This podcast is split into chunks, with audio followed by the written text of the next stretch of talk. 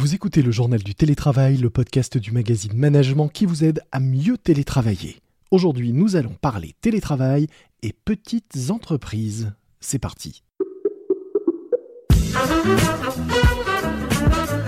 C'est le journal du télétravail.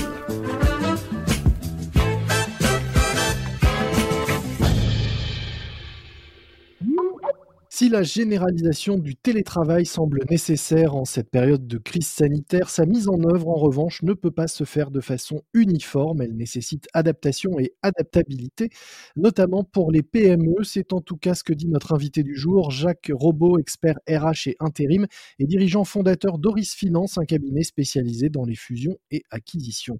Bonjour. Oui, bonjour. Alors dites-nous, quels sont les, les principaux problèmes que pose aujourd'hui le télétravail, notamment euh, aux P M E que vous connaissez bien? Pour moi, la problématique du télétravail se trouve déjà dans le cadre législatif où on parle de réversibilité, c'est-à-dire qu'aujourd'hui, vous avez un salarié en télétravail qui peut très bien manifester son souhait de réintégrer les bureaux.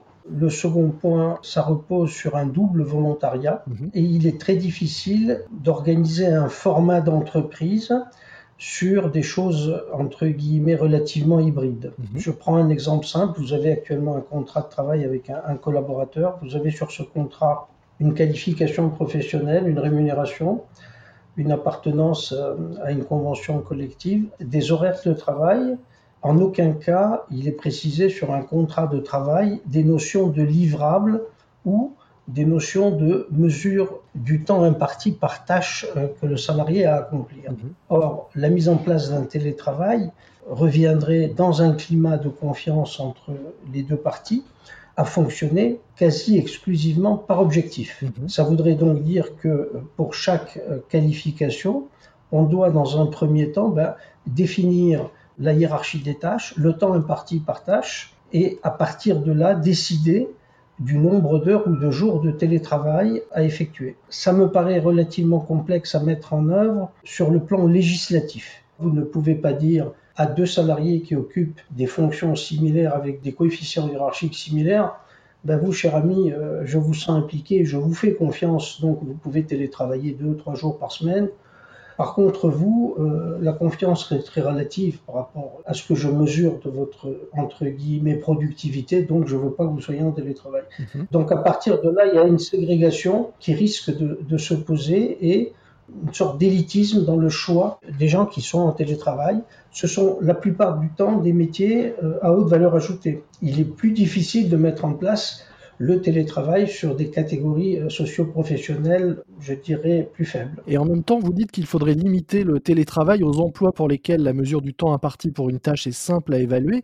Or, on a l'impression qu'on peut mesurer plus facilement le temps nécessaire pour réaliser une tâche assez simple, euh, basique et encadrée que des projets d'envergure en matière, euh, comme vous le disiez, d'informatique ou de finance. Alors, effectivement, si on fait référence à des professions comme les téléconseillers, vous pouvez très bien mesurer un nombre d'appels à passer ou à recevoir par jour, et cetera. Mmh. Mais faut-il encore en amont faire accepter par les deux parties une norme de productivité, ce qui n'est pas simple. Et en quoi est-ce que cette norme euh, serait différente en télétravail ou au bureau ? Finalement, ce qui change, c'est le contrôle de l'application de cette norme. Absolument. Mais le contrôle de l'application de cette norme, lorsque vous êtes dans une P M E avec euh, vingt, trente salariés, le contrôle se fait parce que vous avez des outils qui vous permettent de vérifier. Mmh. Quand vous avez une notion de télétravail, à aujourd'hui, la législation considère comme intrusive toute tentation de contrôle de l'activité à distance. Et donc pour vous, quel serait le, le bon équilibre à avoir, ou en tout cas la bonne approche à avoir, et pour quel type de métier et d'entreprise ? La meilleure approche à avoir, c'est celle qui consisterait à être bénéfique pour les deux parties. Mmh.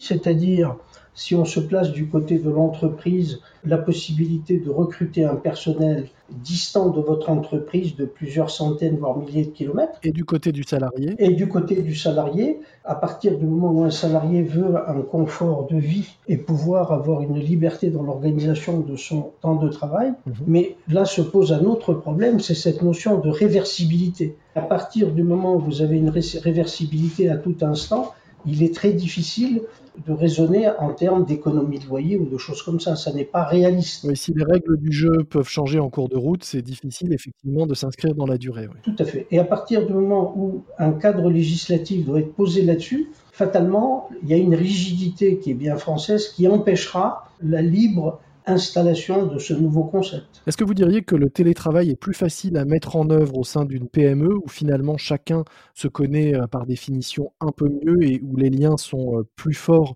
puisque les équipes sont plus petites, ou au contraire plus compliqué à mettre en œuvre que dans une grande structure où on peut faire des économies d'échelle, notamment sur les mètres carrés par exemple, le matériel, et cetera. Je pars d'un principe qui est relativement simple, c'est qu'on ne gère bien que ce que l'on mesure. Quand vous avez une entreprise de trois à quatre mille salariés, si vous estimez qu'on peut occuper des locaux à soixante-quinze ou soixante-dix pour cent, ben vous allez pouvoir organiser plus facilement un turnover parce que vous avez un nombre de salariés beaucoup plus important qui occupent des fonctions similaires. Mmh. Par opposition, dans une P M E, vous avez très souvent une ou deux assistantes, un ou deux ingénieurs, et cetera, et cetera. Mmh. Plus la taille de l'entreprise est réduite et plus c'est compliqué de, de, de mettre en place un télétravail rigide, entre guillemets. Donc pour vous, pour réussir à développer de façon durable et positive ce télétravail, il faudrait à la fois que employeurs et employés tombent d'accord sur un terrain d'entente qui satisfasse les deux parties,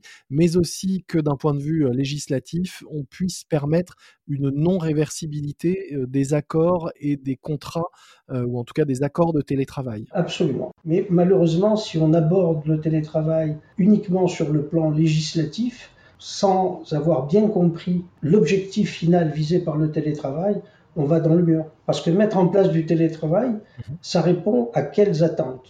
Est-ce que c'est uniquement les attentes d'un salarié qui veut être, entre guillemets, dans une situation plus confortable ?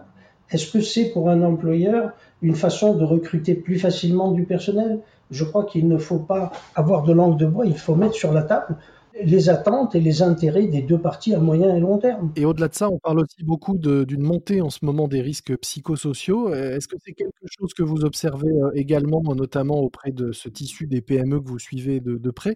Et selon vous, comment est-ce qu'on peut l'éviter ? En mesurant bien la durée optimale du télétravail, en accordant peut-être progressivement un jour et demi, maxi- au maximum deux jours par semaine, et en observant les comportements. Mmh. Mais accepter que les gens travaillent euh, la nuit parce que dans la journée, ils ont préféré aller faire des courses ou euh, s'occuper de leurs enfants, ça risque de poser un problème à terme, ne serait-ce que de communication entre les, les différents salariés d'une entreprise. Mmh.